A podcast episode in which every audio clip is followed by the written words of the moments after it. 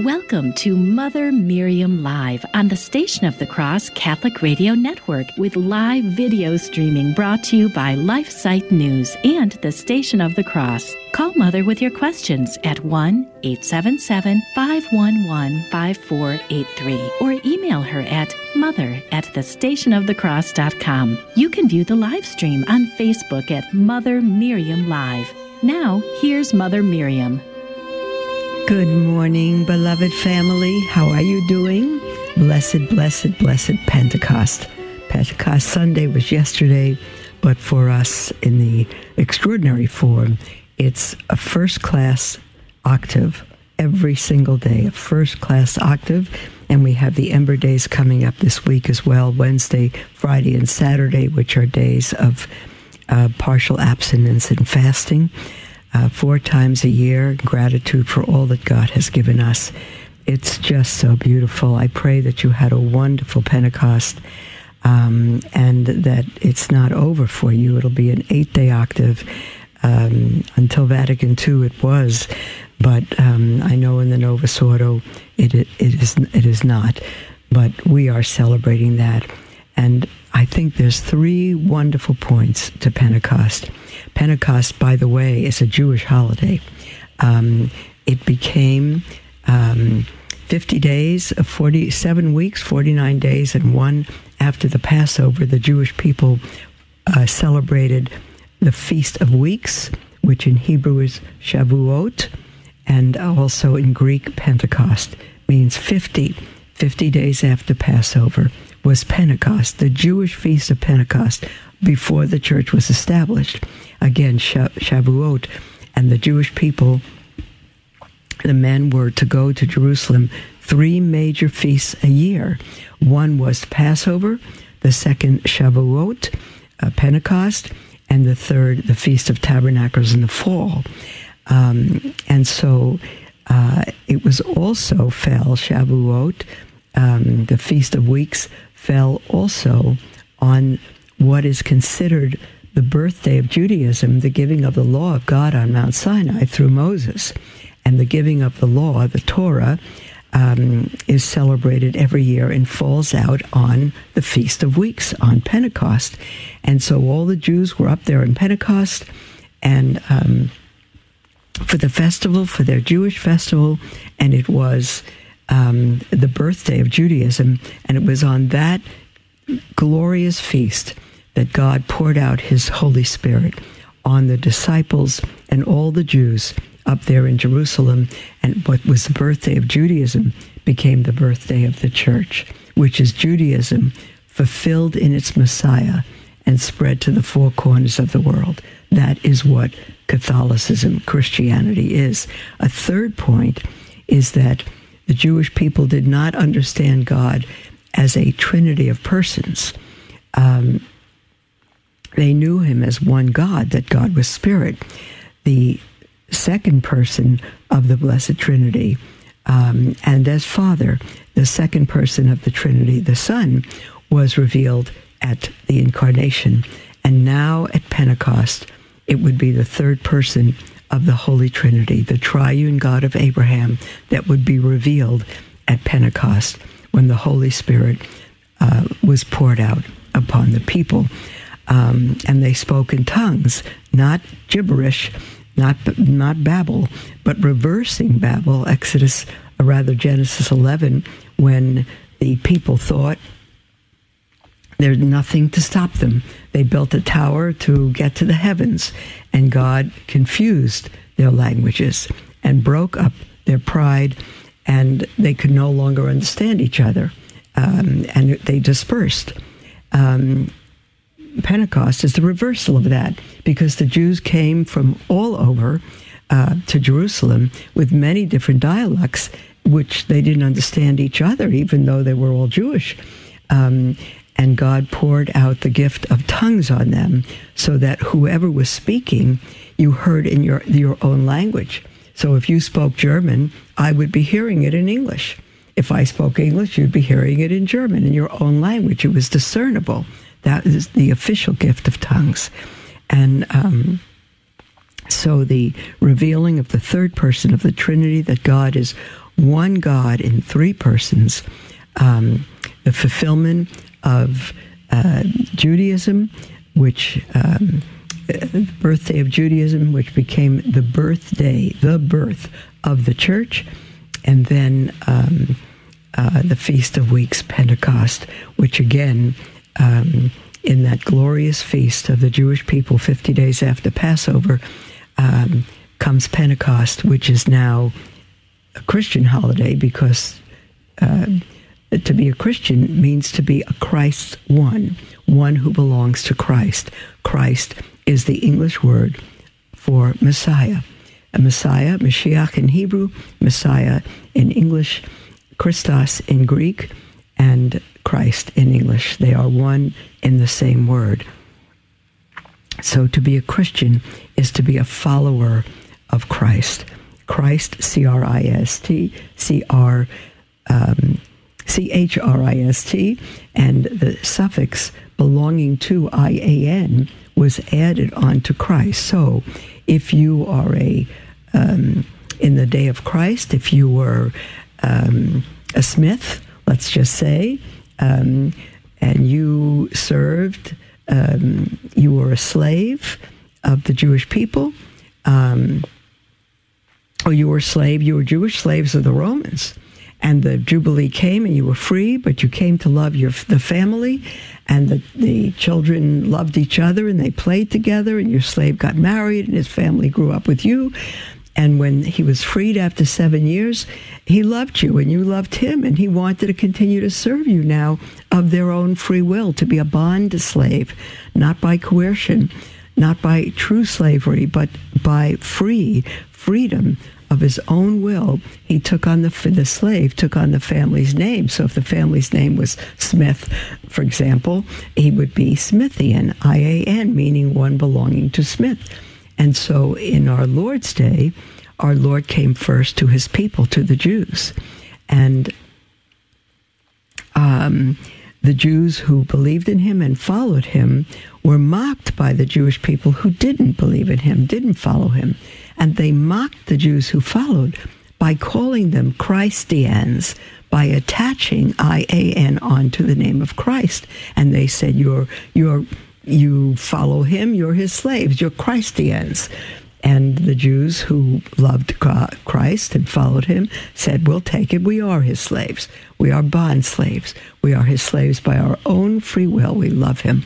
And so they were called Christians um, the book of Acts says, first called Christians Christians in Antioch.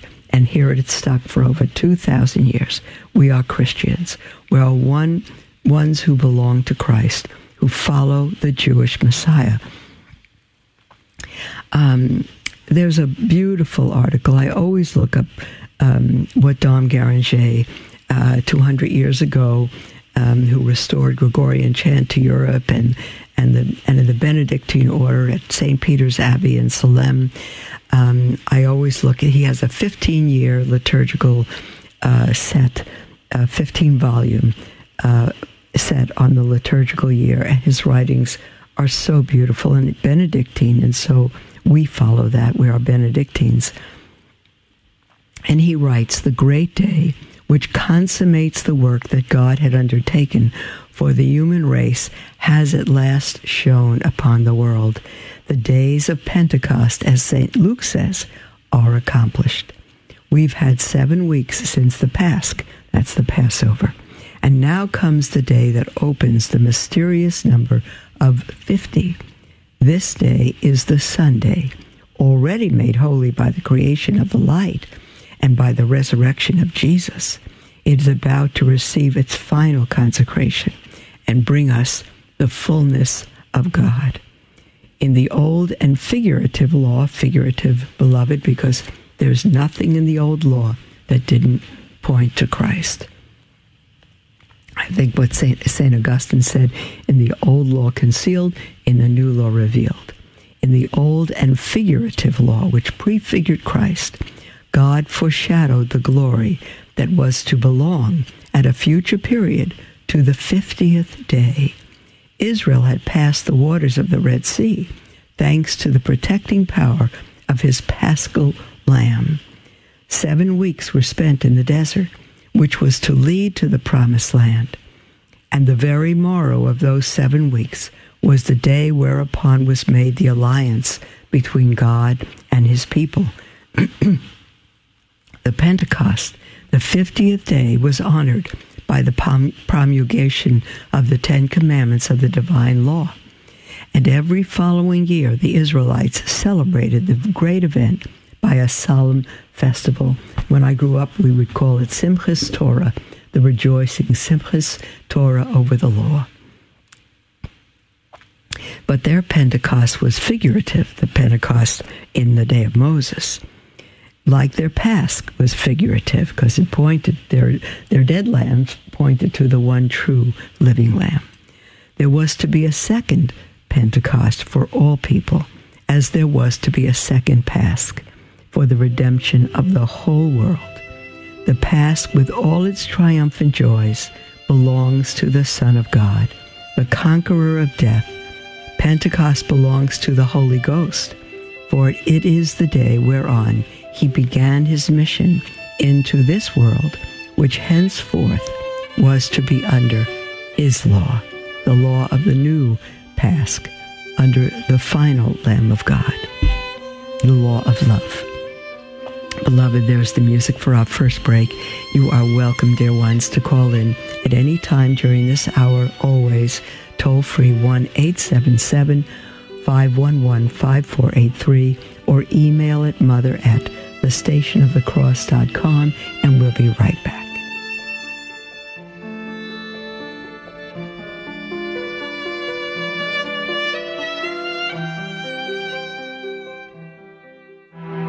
Prayer of deliverance. Almighty God and Father, we beg thee through the intercession and help of the archangels Saint Michael, Raphael, and Gabriel for the deliverance of our brothers and sisters who are enslaved by the evil one from anxiety, sadness, and obsessions. We implore thee, deliver us, O Lord. From hatred, fornication, and envy. We implore thee, deliver us, O Lord. From thoughts of jealousy, rage, and death. We implore thee, deliver us, O Lord. From every thought of suicide and abortion. We implore thee, deliver us, O Lord. From every form of sinful sexuality. We implore thee, deliver us, O Lord. From every division in our family and every harmful friendship. We implore thee, deliver us, O Lord. From every sort of spell, malefice, witchcraft, and every form of the occult. We implore thee, deliver us, O Lord. Thou who said, Peace I leave with you, my peace I give unto you, grant that through the intercession of the Virgin Mary, we may be liberated from every demonic influence and enjoy thy peace always. In the name of Christ our Lord. Amen. Hi, this is Joe McClane, host of the Catholic Drive Time Morning Show. Weekday morning, 7 a.m. on the Station of the Cross. We'll keep you informed and inspired with insightful guests and breaking news stories of the day. That's the Catholic Drive Time. Weekday morning, 7 a.m. on the Station of the Cross and the iCatholic radio app. We look forward to joining you on the Station of the Cross Catholic Radio Network each weekday morning at 7 a.m. Praise be to Jesus. May God love you. Love listening to the Station of the Cross on your car radio, but sometimes find yourself driving outside the listening area? Never miss another minute of your favorite show. Download the iCatholic Radio app so you can listen anywhere in the world 24 hours a day. The iCatholic Radio app is available for your phone in the Apple Store or for your Android phone in Google Play. Visit thestationofthecross.com for more information.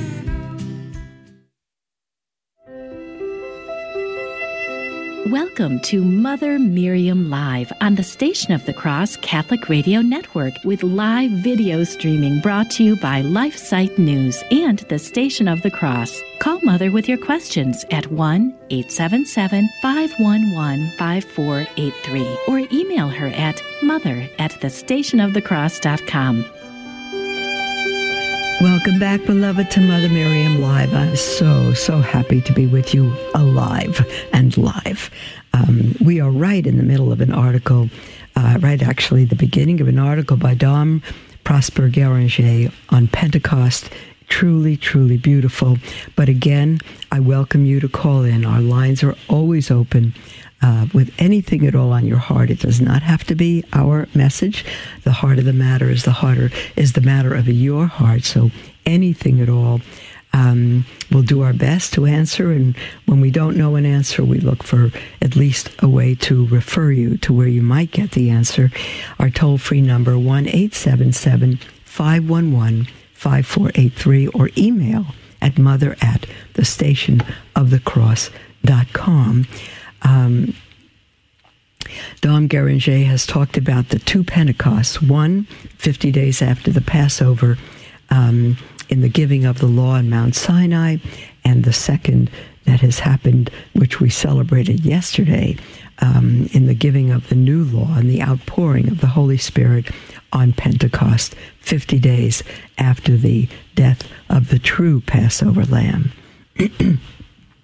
And Dom Guéranger says, but how different are the two Pentecosts? The one on the rugged rocks of Arabia amidst thunder and lightning promulgates a law that is written on tablets of stone. The second is in Jerusalem, on which God's anger has not yet been manifested, because it still contains within its walls the first fruits of that new people over whom the Spirit of love is to reign. In this second Pentecost, the heavens are not overcast, nor is the roar of thunder heard. The hearts of men are not stricken with fear, as when God spake on Sinai. Repentance and gratitude are the sentiments now uppermost.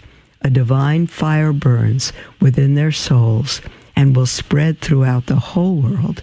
Our Lord Jesus had said, I am come to cast fire on earth and what I, will I but that it be kindled? The hour for the fulfillment of this word has come. The Spirit of love, the Holy Ghost, the eternal uncreated flame, is about to descend from heaven and realize the merciful design of our Redeemer. It's so beautiful, beloved. And just a little aside here if you're on our email list, um, you would have received an email we sent out, I believe, this past Saturday for Pentecost. And um, it, it describes the birth of the church and all that took place on Pentecost. Um, and even have a dialogue between Jew, two Jewish men at Pentecost who didn't know what was going on and finally discovered their Messiah. If you're not on our email list and you'd like to be, um, go to um, www.motherofisraelshope.org under newsletter, and you'll see as you click on newsletter, the very first, right up on the top, you could sign up for our newsletters in regular mail and email or both, uh, and or or both. Um, we we are happy if you sign up for the paper copies as well because we normally enclose a holy card or a CD or something in there, which the email uh, list won't get unless you ask for it. But um, if you go ahead and want to receive that email, go ahead and sign up today. We'll send it to you. Dom Guéranger says Jerusalem is filled with pilgrims who have flocked thither from every country of the Gentile world. They feel a strange, mysterious expectation working in their souls. They are Jews and have come from every foreign land where Israel has founded a synagogue. They have come to keep the feasts of Pasch and Pentecost. Asia, Africa, and even Rome have here their representatives. Amidst these Jews, properly so called, are to be seen many Gentiles who, from a desire to serve God more faithfully, have embraced the Mosaic law and observances. They are called proselytes. This influx of strangers who have come to Jerusalem out of a desire to observe the law gives the city a Babel like appearance, for each nation has its own language. They are not, however, under the influence of pride and prejudice, as are the inhabitants of Judea. Neither have they, like these latter, known and rejected the Messiah, nor blasphemed his works, whereby he gave testimony of his divine character.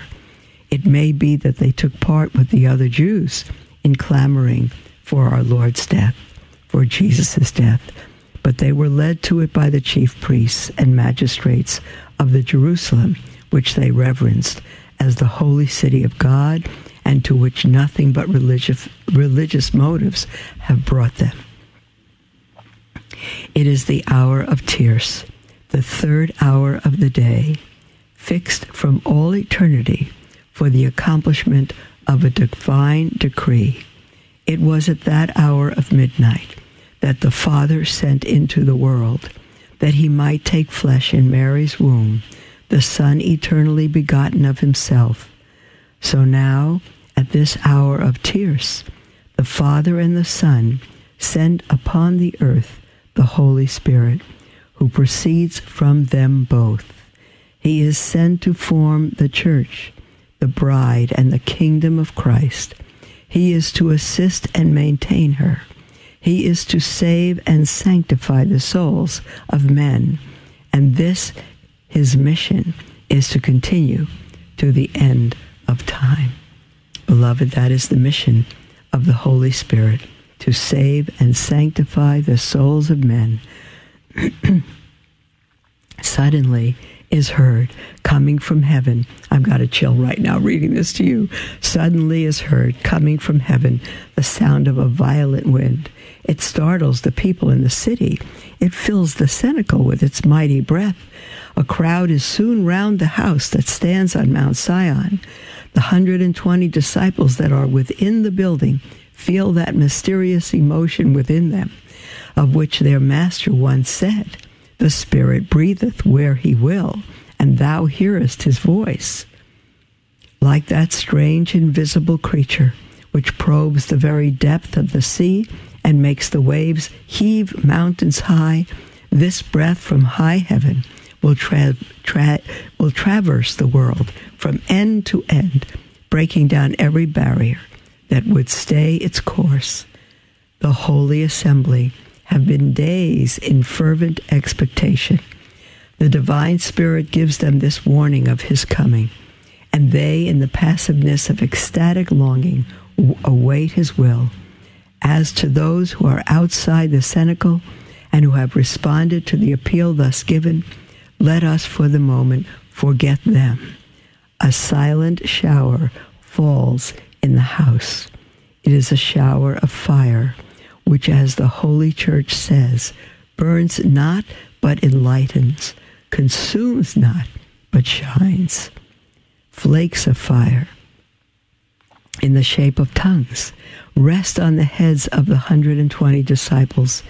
It is the Holy Ghost taking possession of all and each. The church, not only in Mary, but also in these 120 disciples. All belong now to the Spirit that has descended upon them. His kingdom is begun, it is manifest, its conquest will be speedy and glorious. Beloved, I feel like I'm watching a movie unfold.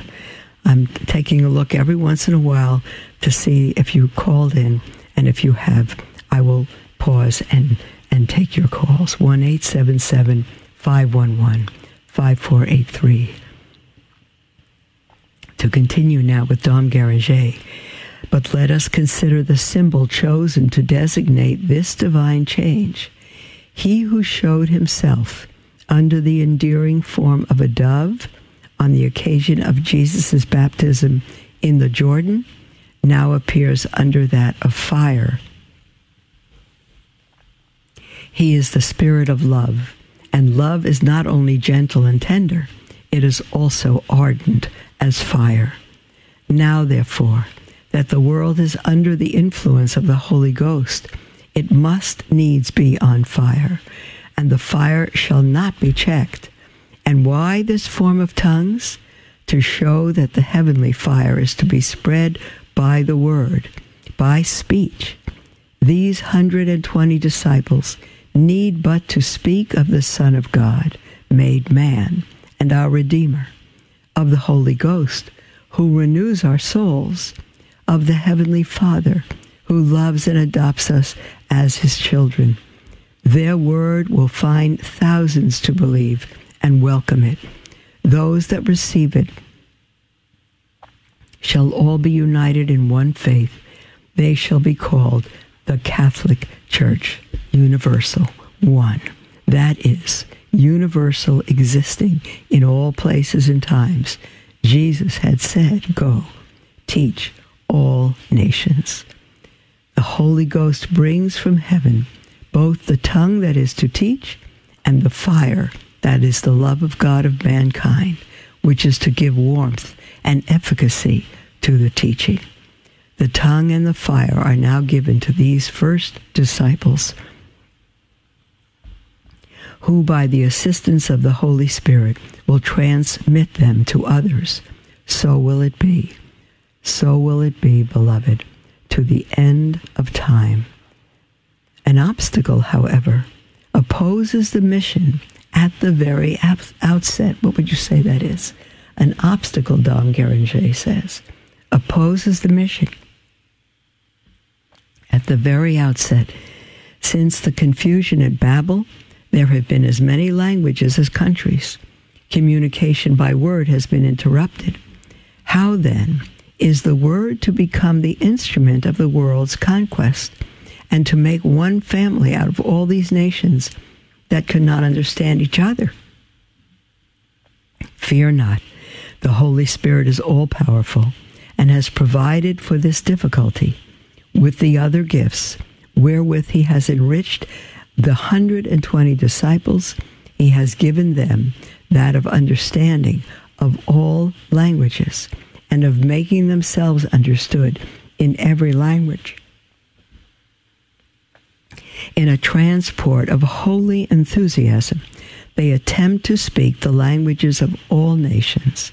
Their tongue and their ear take in, not only without effort, but even with charm and joy, this plenitude of word and speech, which is to reunite man together.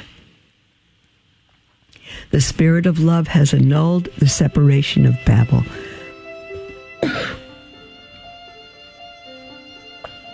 Men are once more made brethren by the unity of language. How beautiful art thou, dear church of our God. Heretofore, the workings of the Holy Ghost have been limited, but now he breatheth freely where he willeth. He brings thee forth to the eyes of men by this stupendous, stupendous prodigy. Thou art the image of what this earth was when all its inhabitants spoke the same language. There's the music for our second break, beloved. It's our half hour break. We'll be back with an entire half hour all to ourselves. And again, you're welcome to call in with anything whatsoever on your mind. Toll free 877 511 5483 or here at the Station of the Cross, we proudly bring the truths of the Catholic faith to countless listeners through radio and mobile devices, and we're grateful for the feedback we've received. Catholic radio has just been a lifesaver for me. I start my day with it. I listen to it all day long as much as I can. There's always people calling in with people who've lost children, and I love everyone has to say and the advice of the Catholic Church and how to deal with suffering. It has given me the strength to get through the day and to get out of bed each morning. I am very grateful for it. Catholic radio to me has been very informative on my religion. It has informed me of many things that I wasn't aware of or should have been aware of, and I've enjoyed it very much listening to it. If you've been blessed by listening to the Station of the Cross, let us know. Call 1 877 888 6279, extension 112, then share your testimonial with us. There's no better way to start your day than by tuning in to hear real sermons from real priests on topics important to you and your faith. This is the one thing. If we get one thing right in our life, we need to listen to the voice of Jesus with open hearts. That's why God the Father on the Mount of Transfiguration, he said, This is my son, listen to him. That's Sermons for Everyday Living, weekdays from 6 to 7 a.m. Eastern on the Station of the Cross as a nonprofit lay organization financially independent from your diocese, our apostolate is listener supported. Through your generosity, we are able to inspire countless listeners with the gospel message and help lead them to a parish to be spiritually nourished by the sacraments.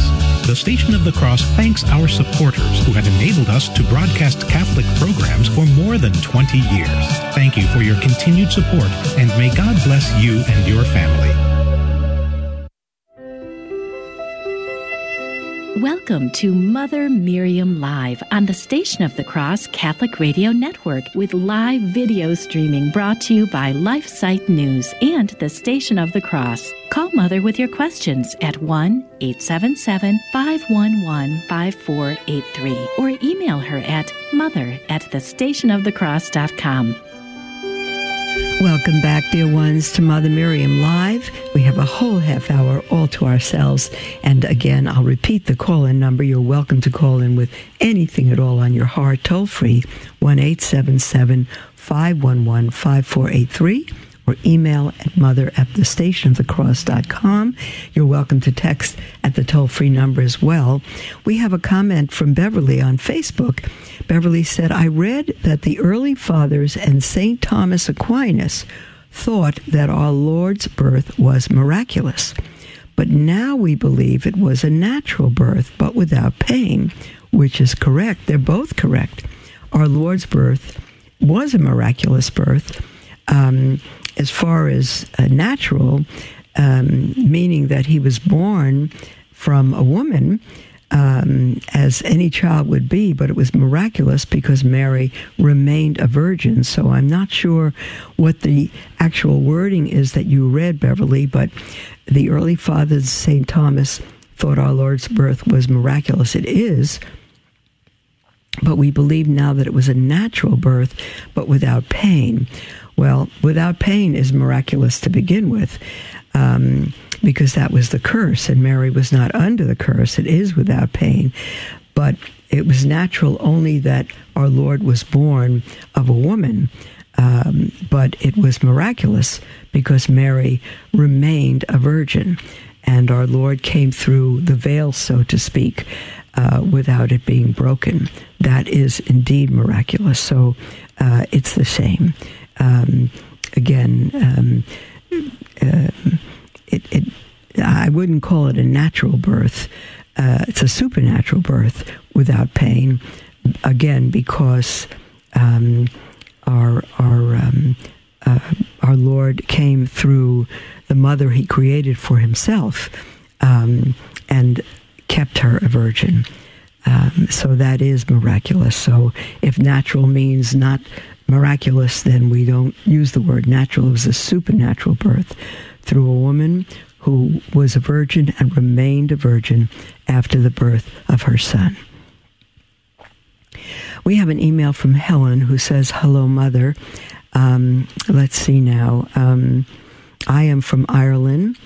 Um, and I listen to your radio show most days. I'm a Christian and a widow with two teenagers with autism. Oh, that's quite unusual, Helen. I think I heard you say that faith is a gift from God. It is absolutely a gift. And I just have one question about that. Is it possible for God not to give the gift of faith to a child who has been baptized into the Catholic Church? And if that is true, how can that child find his faith? Thank you so much, Mother, and God bless you, Helen. When a child, and I don't know what age that child is who was baptized. But when a child is baptized, the stain of original sin that separates uh, him or her from God is removed. And the very life of God, the grace of God, is poured into that child, and he or she becomes indeed a child of God. And that includes the gift of faith. That's why it's so important.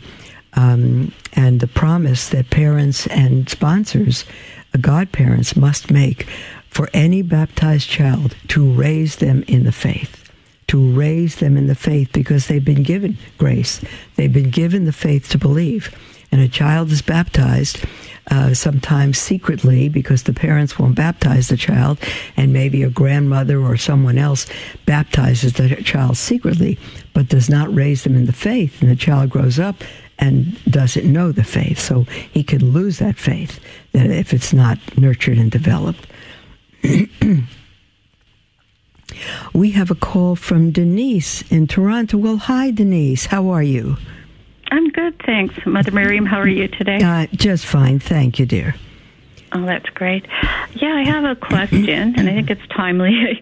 I Sure. was just thinking about well, well, Jesus said to the apostles that um, he would send the Holy Spirit to be with them, and the Holy Spirit came on at Pentecost. Mm-hmm. And my question is this: um, Then we see how Elizabeth was filled with the Holy Spirit, and um, you know when she met with the Virgin Mary. So I'm just wondering, like, was the Holy Spirit present on Earth, like also, you know, during the um, like the the pillar of fire that led the Israelites out of Egypt? Like, was the Holy Spirit on Earth before Jesus sent them to the apostles? Like, I'm just Yes. confused about that. The answer is yes. Uh, the Holy Spirit, as you know, is God, and God is one Father, Son, and Holy Spirit. So the Father is not any place where the Son and the Holy Spirit are not, and the Spirit is not any place where the Father and Son are not. God is God, one God. But He wasn't revealed. Um, the the triune nature of God was revealed progressively through history.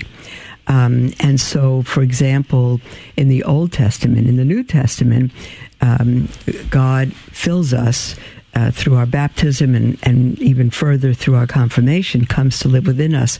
And apart from mortal sin, He remains in us. He's the indwelling Holy Spirit and uh, doesn't leave unless again we we leave him by through mortal sin which again through a good confession we would be restored but in the old testament god came upon people with his holy spirit and indwelt them for a time for a mission such as moses such as king david. In fact when king david uh, sinned gravely with bathsheba um, it took him a year to confess his sin. He was confronted by the prophet nathan. And then he wrote Psalm 51 in confession Create in me a clean heart, O God. And he said, Take not thy Holy Spirit from me, because God would take his Holy Spirit from people. Um, and so, yes, the Holy Spirit, uh, it, the very first, uh, the beginning of Genesis, uh, the Spirit hovered over the face of the earth. Uh, the Holy Spirit was part of creation. So, um, all of God does what God does.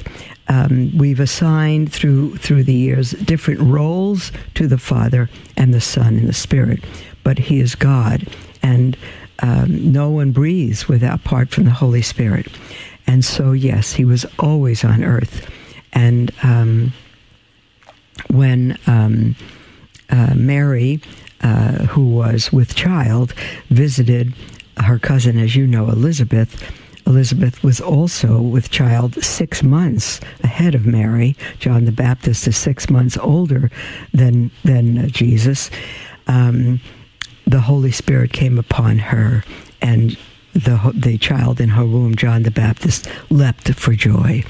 Um, so, uh, and even even um, Denise, if you look at John chapter twenty when our Lord was raised from the dead and the disciples were huddled for fear of the rest of the Jews in the upper room, Jesus came through the wall and said, Peace be with you, and showed himself to them and showed himself to doubting Thomas. And Thomas um, wouldn't believe. Remember that? And Jesus said, Go ahead, put your hand in my side, Thomas, and don't be unbelieving, but be believing. And Thomas did believe, and he said, My Lord and my God. And Jesus, with those disciples, said to them, um, uh, John chapter 20, around verse 19, He breathed on them and they received the Holy Spirit. And he said, Whose, fit, whose sins you forgive are forgiven, whose sins you retain are retained. And so God, prior to Pentecost, gave his disciples the Holy Spirit right in the upper room as the indwelling spirit. Okay, and then this Pentecost, so it's just such, a special day. There's something where he brought it in a very strong way. The Holy Spirit. I'm just No, you're right. You're right. Yes. Um, in in um, John chapters 14, 15, and 16, I believe, um, Jesus said, you know, he, he said, I go to prepare a place for you. And they said, Where are you going? We don't want you to go away. And he said, If I don't go away, the Paraclete, which is the Holy Spirit, the Comforter, um, won't come. He said, If I go, the Comforter will come. I will send another. Um, um, I forget the exact words, like in my name. And uh, an, uh, another comforter is our, our Lord's word. And in the Greek, another meant not another of another kind, but another of the same kind. Well, if Jesus is God, the comforter would be also God. And so it was the ascension. Jesus needed 40 days on earth uh, after his resurrection, and then he went into heaven. And 10 days later on Pentecost, sent the Holy Spirit, poured out the Holy Spirit on all the disciples, on everyone in Jerusalem, thousands and thousands of people, and they believed.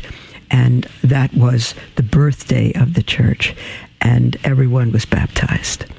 So, yes, it was the revelation of the Holy Spirit because Jesus had gone back to be with his Father, and he said, I will not leave you orphans. I will come to you by way of the Holy Spirit and and he will be with you to lead you into all truth to teach you all things. Okay thank you very so from, much you're yeah, welcome so prior to pentecost the holy spirit was always everywhere. We wouldn't he's our creator. He's everything. He's god. But he didn't live indwelling the people of Israel, which is why they failed over and over and over again. And when God, because God gave the mission to Israel in Isaiah 49, you are to be a light to the Gentiles, he gave them the mission of bringing the world to the God of Abraham, Isaac, and Jacob, which is the only God who exists. And then but they failed a thousand times. Why did the messiah come through them? Because of their faithfulness? No but because of god's faithfulness to bring about his purpose from abraham through isaac jacob and judah and david all of that to the messiah. So the messiah came through israel for israel and for the entire world. And in acts chapter 1 verse 8 now the disciples had the Holy Spirit, and he said, Now I want you to go into all the world and preach the gospel to every creature, starting in Jerusalem, Judea, Samaria, and the utter ends of the world. Now they had the indwelling spirit, finally, to empower them to do the mission to the world that he gave them uh, hundreds of years back. Wow, I'm, I'm going to have to listen to this later, Mother, and ponder it. It's really, really quite amazing. Yeah, it Thank is. You. It absolutely is amazing, which makes me grieve, Denise, when we sit in Mass on Sunday um, and have a sermon, a homily, and and Pentecost is not even spoken of. It's not taught, and everyone leaves without having a clue what Pentecost is about. How long have you been a Catholic, Denise? all my life. See what I mean? See what I mean? Three generations are lost to the faith because the priests and the bishops, for the most part, not totally, thanks be to God, have simply stopped teaching the faith. It's absolutely tragic. Mm-hmm. Mm-hmm. Well, thank okay, you, Okay, sweetheart. Okay, look up Pentecost. Uh, Google it. Um, look it up. Look up Dom Guéranger and Pentecost. Look up uh, Fish Eaters website, fisheaters.com. It's a funny name. Um, and, and learn about Pentecost and all the holy days. Okay. God bless you, dear. Okay, we have a call from Bernadette, Indiana. Hi, Indi- uh, hi, Indiana. Hi, Bernadette. Hi, Mother. Hi, sweetie. Um, Go ahead. Your other caller that that uh, asked about uh, a natural birth or supernatural birth of Christ. Right. Uh, you were it beautifully, but you stop short of referring to the Holy Spirit. but no, the Venerable Mary of Agreda's mystical city of God. Uh-huh. Um, being a slow reader, I always look down the table of contents, and they explain beautifully how exactly Christ was born. And um, I've found it extremely fascinating. So, as they explain, an analogy would be All right, Bernadette, Bernadette, hold on, hold on, dear one, because you'll be cut off by the break. Can you hang on till after the break? You just made me think of something else. I should say there's nothing natural about Christ's birth. Um, I don't know who said it was natural. It's not. It's totally supernatural because it was the Holy Spirit that came upon Mary. So let's continue this right after the break, Bernadette. Don't go away.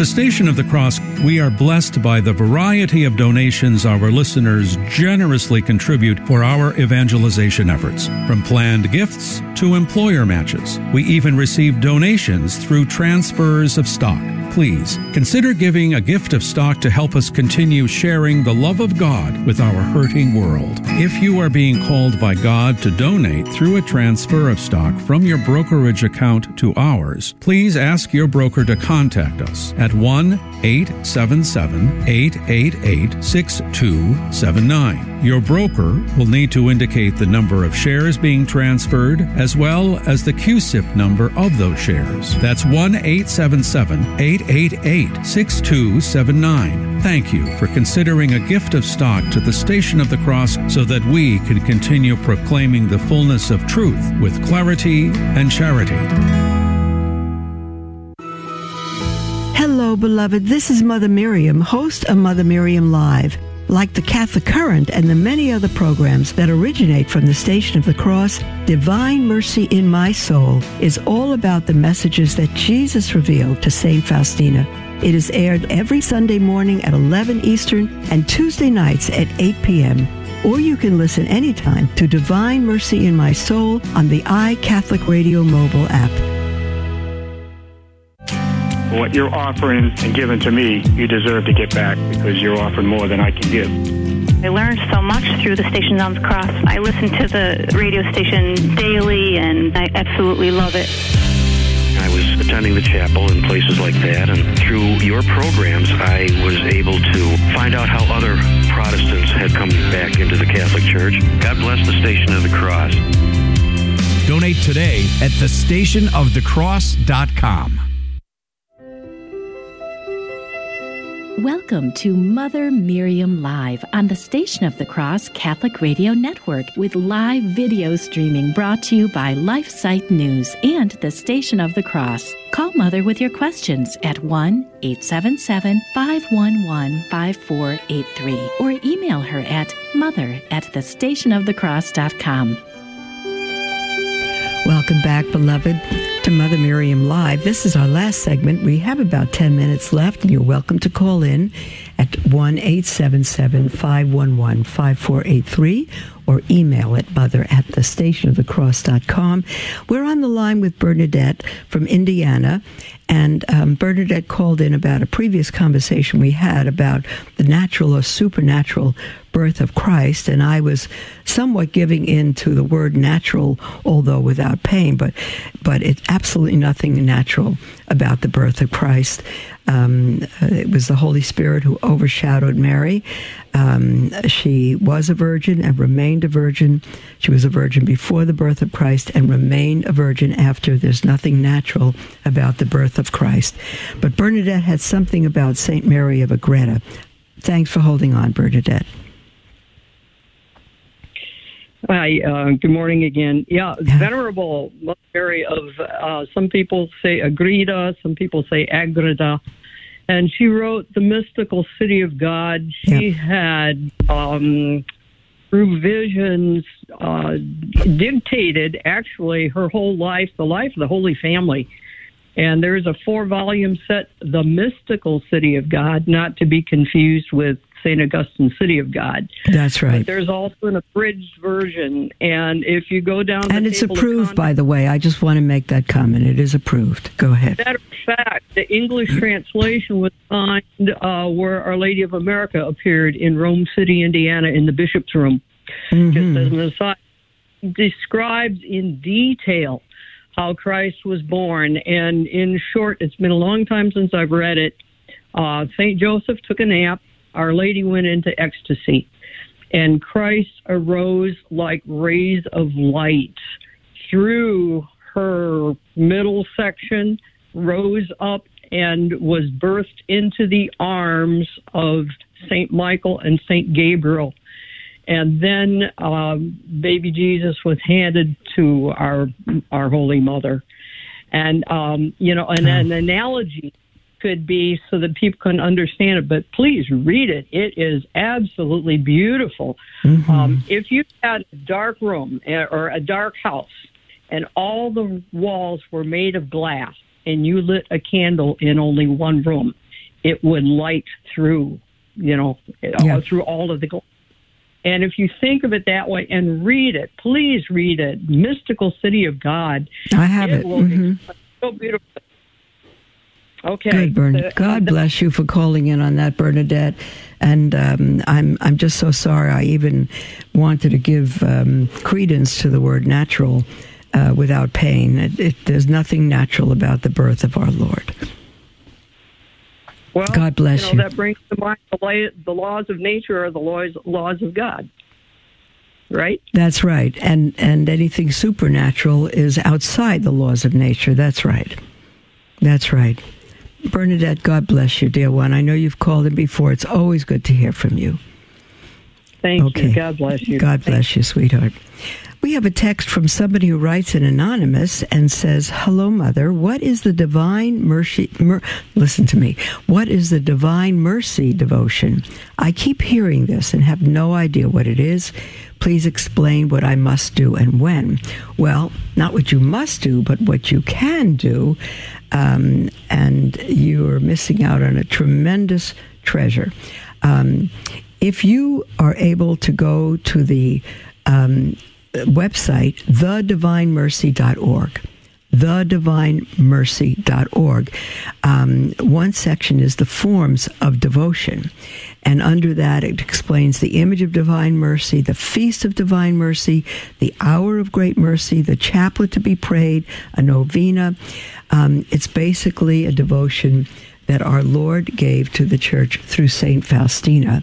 And he wanted the world to know, especially as times get worse toward the end, which we are getting there. Um, we are in the end times, but the end times actually began on the cross with our Lord. I believe we're in the end of the end times. How close to the end, we don't know that.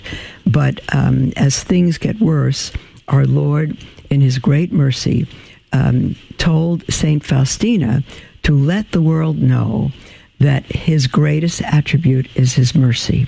His greatest attribute is his mercy because his mercy would suffice for every single sinner, regardless of the number of sins, the kind of sins, uh, the heinousness of sin.